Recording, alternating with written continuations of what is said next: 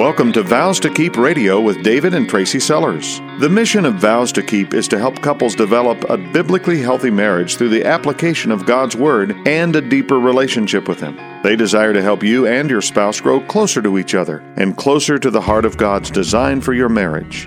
Now, here's David and Tracy with today's broadcast. This is David and Tracy Sellers, and we have made Vows to Keep. We're so glad you're here with us today on Vows to Keep Radio as we continue our Bible for Marriage series. Last week, David, we were talking about the Beatitudes when Jesus started teaching on the Sermon on the Mount, which is found in Matthew chapter 5. And for those that don't know, Beatitudes means blessings, and they can be broken down into four categories. The first three are an emptying and a surrendering process. Next comes the answer to our longings and our needs. After we've been filled, come three ways God works in our hearts to produce the fruit of the Holy Spirit in our lives. And then finally comes how do we handle the sin of others? Yeah, if you missed that broadcast, check it out on vowstokeep.com. So I'm going to start today, David, by saying something I've said probably like 3,000 times in my life, but I haven't said it for a long time. Are you ready for this? Okay. God is great. God is good. Let us thank him for our food. Amen. Really? when I was growing up, we'd always bow our heads, hold hands at the dinner table, and a lot of times it was my job to say the blessing. What did that look like in your house? Well, nothing like that, I can say. Every time we prayed, although we did pray over every meal, it was always different. Very interesting. Well, we've got this little friend in our lives. Her name is Olivia. Now, she's two and a half years old, and she's just about the cutest thing you'll ever see. So, when it's time to eat, her mom and dad will say, Okay, Olivia, close your eyes and fold your hands, and her little eyes will squeeze shut, and her face all crinkles up. And when I look at her, she's like peeking to see if what everyone else is doing. It's so cute. But I do love that her parents are teaching her about God through this habit of thanking Him for our food. She doesn't know who God is yet, but she is growing in her understanding of the fact that not only is there a God, but He cares, He is near, and He listens. Tracy, now that our kids are past the peeking stage like Olivia is in during prayers, it's a whole different ballgame. They're 15, 14, and 11 now, but our family prayers and their personal prayers started just like Olivia's did. It was meal times, it was bedtimes. As they got older, we started doing family devotions and just taking a short little section out of the Bible, and then we would follow that by some prayer requests and, of course, prayer. And every one of us would take turns doing it. Well, now it's such a family habit that every night, at least four or five of us are going to gather together and we're going to pray. It's just part of the fabric, it's part of the DNA of our family.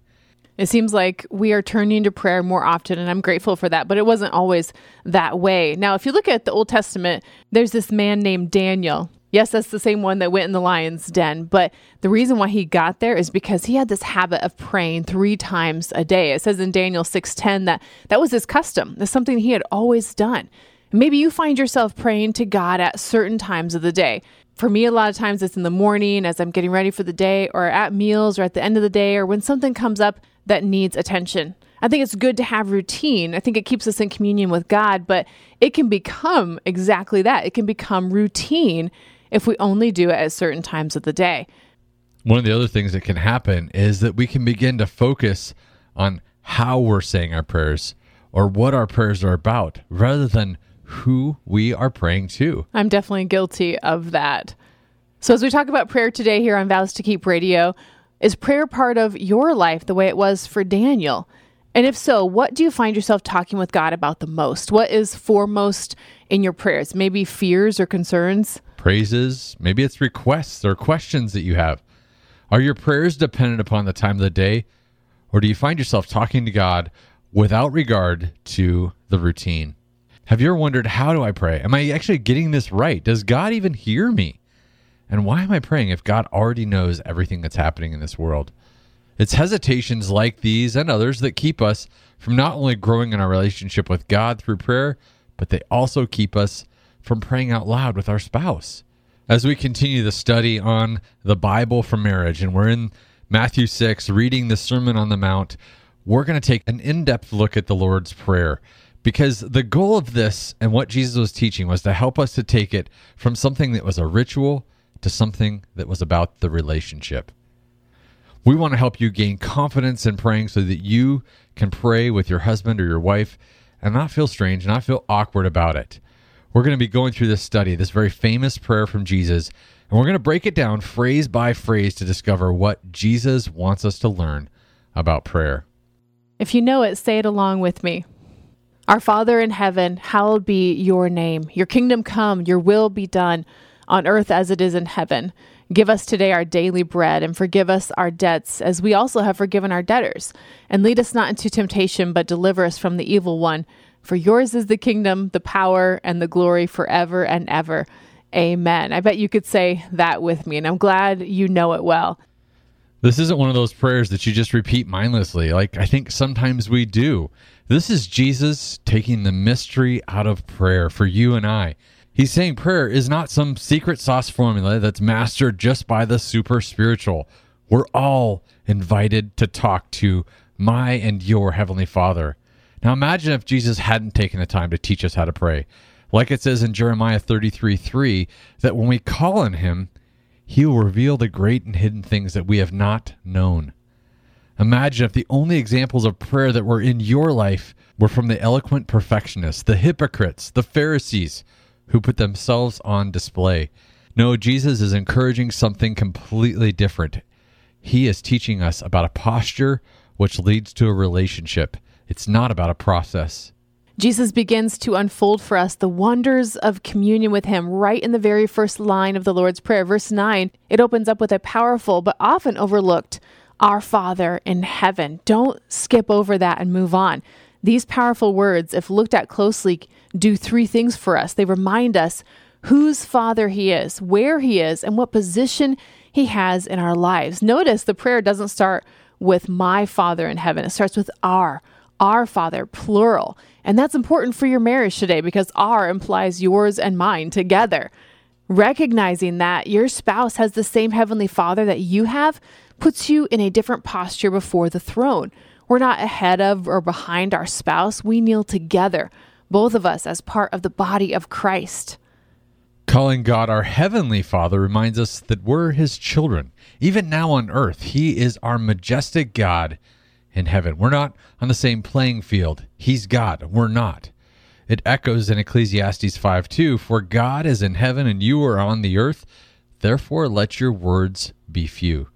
God asks us to recognize that we are His creation, here for a moment and then gone, but that He is the forever God. And I think this helps us to say, God, you're sovereign. I'm going to give you the authority in my life, and I'm going to trust you with everything that's happening in my life. But let's be honest here. Typically, I don't always strive to seek God's authority in my life because then I have to subject myself to it. If you're like me, I'd rather be my own boss. If you know this is a daily struggle for you, then you should know it's the same for your spouse. To seek what pleases us, what promotes our agenda, that is what comes from our sinful nature. And I'm someone who does that. When I'm seeking to please myself, it's hard for me to say the next words in this prayer, which is in verse 9 Hallowed be your name.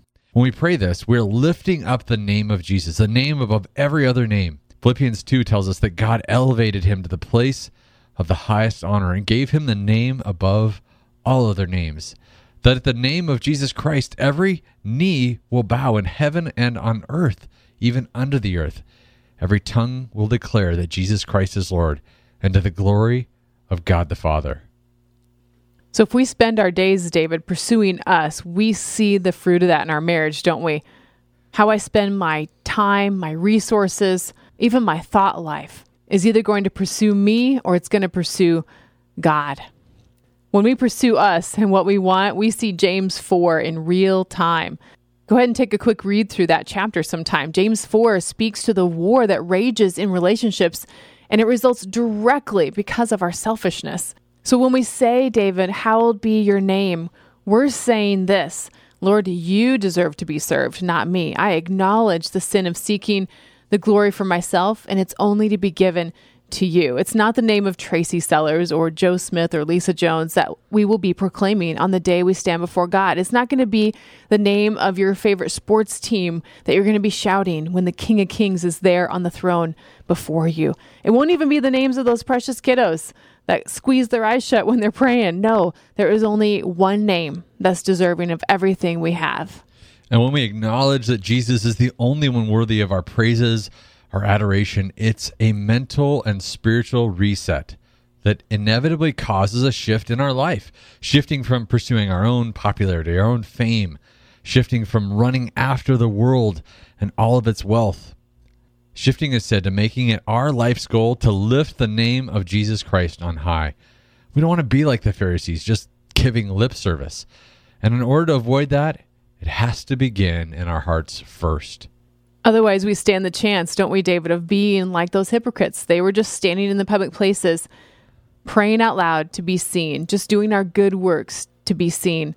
Acknowledging the name of Jesus has to be done first, I think, in the private places of our hearts where no one else can see.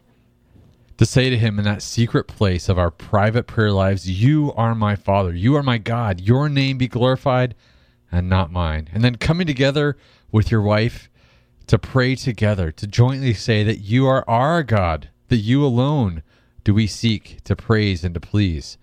This is a game changer. This is foundational for your marriage. As Jesus continues to teach us to pray in verse 10, he changes topics a little bit. He says, Your kingdom come, your will be done on earth as it is in heaven. Sometimes it's easier to say, Hallowed be your name, then your kingdom come, your will be done, right? Yeah, it's, I start to squirm just a little bit there. Like, really? I mean, I want to mean that, but sometimes I don't mean it all the way, right? That's when our heart rate picks up a little bit, and I almost feel like this defense begin to rise within me. And in that, I think we begin to question God's character. Does God really know what's best for me in my marriage? Can I actually trust God? The real question being if I had to hand everything over to God and ask for His will to be done, will I get the end result that I'm hoping for? Because if I'm honest, I really think that I know the best path for me. I feel like I can plan out the steps that need to be taken to reach my desired end result. And I think that's many of us. That feeling of being in control gives us a very false sense of security. So, how do we see this play out in our marriage? Well, I think that as we make plans for the future, sometimes we forget to include God in the process, maybe even just plans for the day or those little decisions. We forget that God's will is better than ours and we need to seek Him first. At best, sometimes he's just tacked on to the end of the decision making process when we go to him and say, Lord, make our plans come together smoothly. I'm going to guess that you and your spouse have probably been in those exact same shoes. Now, the average person, this is interesting, makes over 30,000 decisions a day. Some people say upwards of like 60,000 decisions wow. a day. And it can be anything from like scratching your head, you're not even really thinking about it, to the bigger ones that determine how you're going to spend your day and how you're going to act during a fight with your spouse. And then even the bigger ones that have those long reaching implications for us. It may be hard to think about praying about every single one of those decisions, but what's really at the crux here are the decisions of the heart. And that's what God is concerned with. He, in fact, is so concerned about the condition of our hearts that that's where He starts. He says our hearts can't be right with Him unless we believe on the Lord Jesus Christ as our Savior. And it's not just believing, it extends into the realm of who is our Master, who or what will we let rule us, whose will will we chase after today. Who or what determines the choices that you're making right now? Is it Jesus? Is he the center of your thought process as a couple? Are you desiring to please him with your choices? Or maybe, like David said, you're ruled by this false security. You feel like if you're in the driver's seat and your will is done, it's going to work out in the end. Jeremiah prays in Jeremiah 10:23, "I know, Lord, that our lives are not our own. We're not able to plan our own course." And I admire Jeremiah. It takes great humility to say that we can't do this thing called life, even this thing called marriage on our own. Now, I suspect he came to that conclusion because of some failed attempts at trying to control his own life. I know that's what brings me to that point. Making Jesus not only our Savior, but our Lord and Master of our life will cause you to be able to pray this portion of the Lord's Prayer from your heart, not just with your lips. When we know His character and we have seen the evidence of His faithfulness, and we know deep in our hearts that He can be trusted with our deepest fears, our deepest wishes, we can actually pray, Your kingdom come, Your will be done. So here's what we're going to do. We're going to ask you to ask yourself these hard questions. Ask your spouse to challenge you in this area. And if you come to the realization that you haven't made Jesus your Lord and Master, then take a really close look at what is in his place because that place of authority and leadership in your life, it's never vacant. Something or someone always takes that role. Maybe for you it's security or finances or even the health of your marriage, success in your career. Something is driving you. Exchange those false masters for the one true God, and then ask your spouse to keep you accountable in these areas of weakness that you may have. Ask them to walk beside you. God knows that we won't truly be satisfied apart from Him. He knows that even if we get everything we want, picture it for a second, if everything goes perfectly for us in every possible way, you and I won't be content because that's not how God made us. He made us for something more than to gain our own glory. He made us for His kingdom, for His glory. God knows it's our sinful tendency to try to seek out our own. Look at Genesis 11. Here we see the people desired to build the Tower of Babel. They said, Let us make a name for ourselves. Does that sound familiar? That's the very attitude that you and I take. And I think that's why Jesus put this very important sentence in the Lord's Prayer to test our hearts.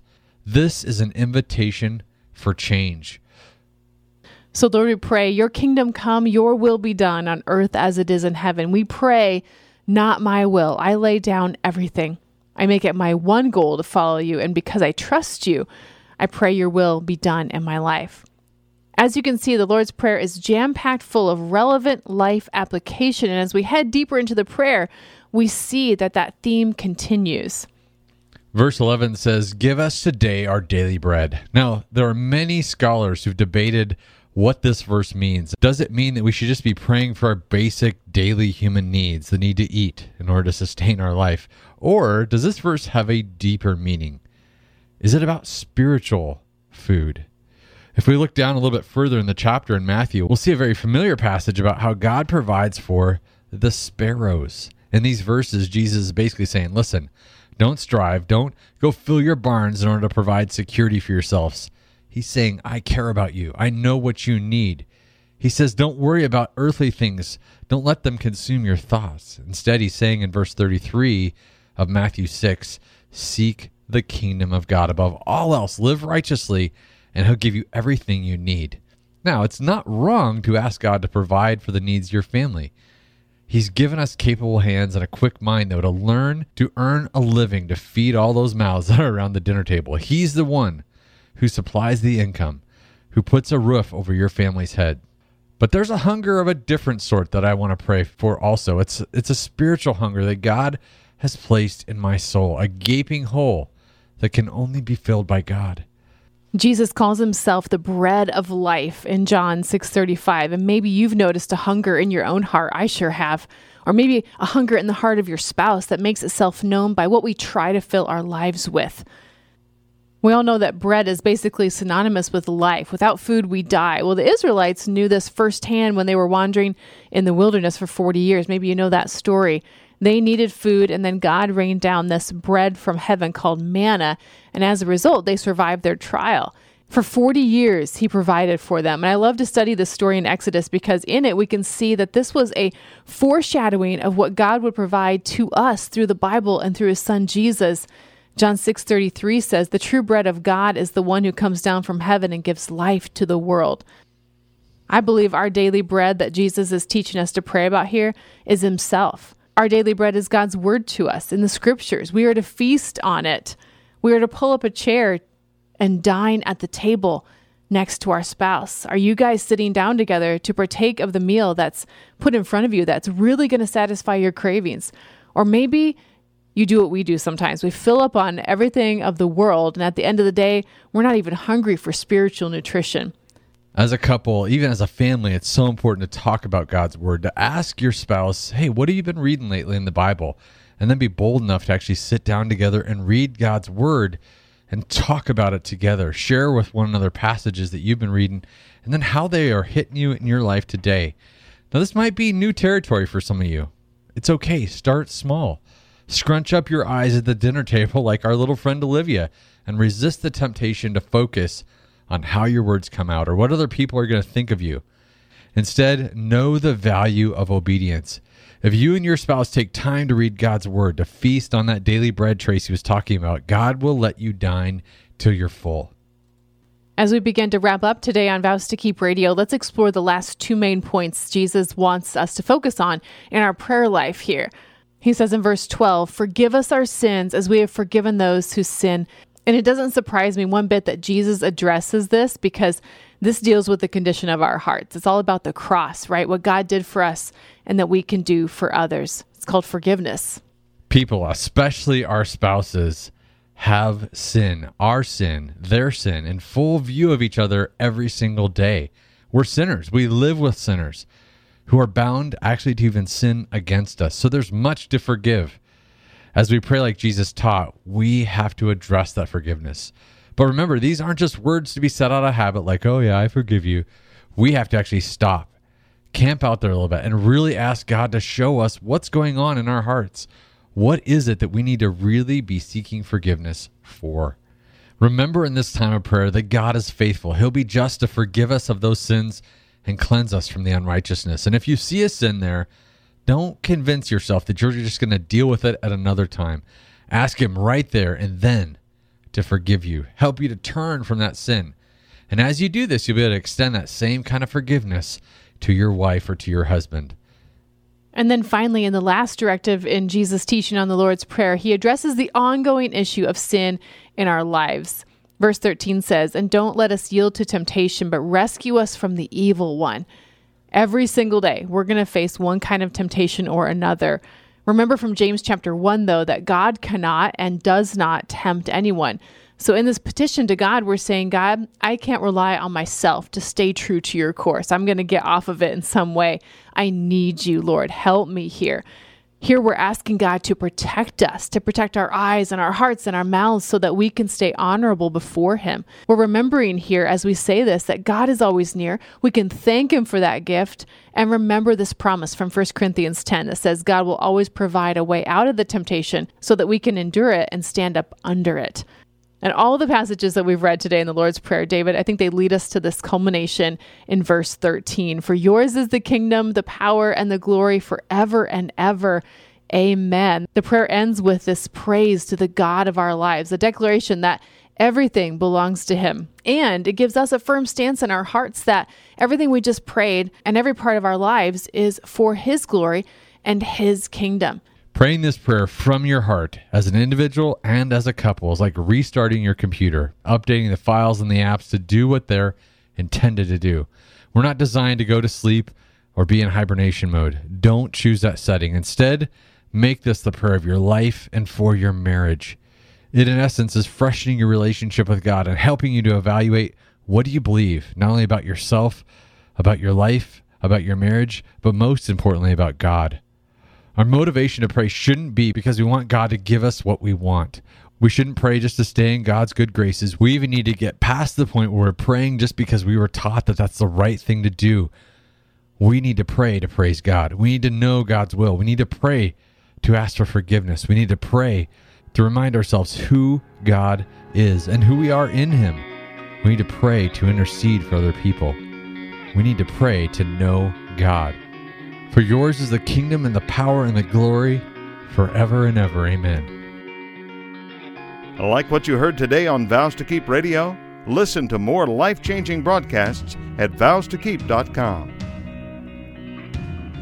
What an awesome prayer to incorporate into our days, David. I hope that you take that challenge to do that with your spouse or on your own on a daily basis. It's a great place to start and a great evaluator. Join us next week here on Vows to Keep Radio as we continue the Bible for Marriage series, and we'll still be in Matthew 5, 6, and 7, living upside down lessons from the Sermon on the Mount, right here on Vows to Keep Radio.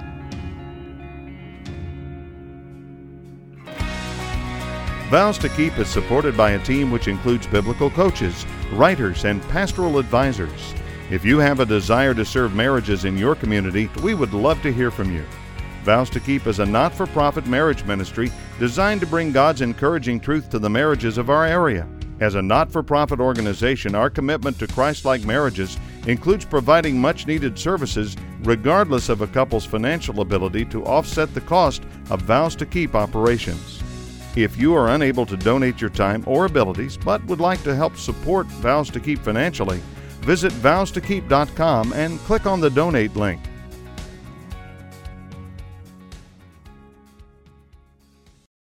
This program is sponsored by Vows to Keep of Zanesfield, Ohio.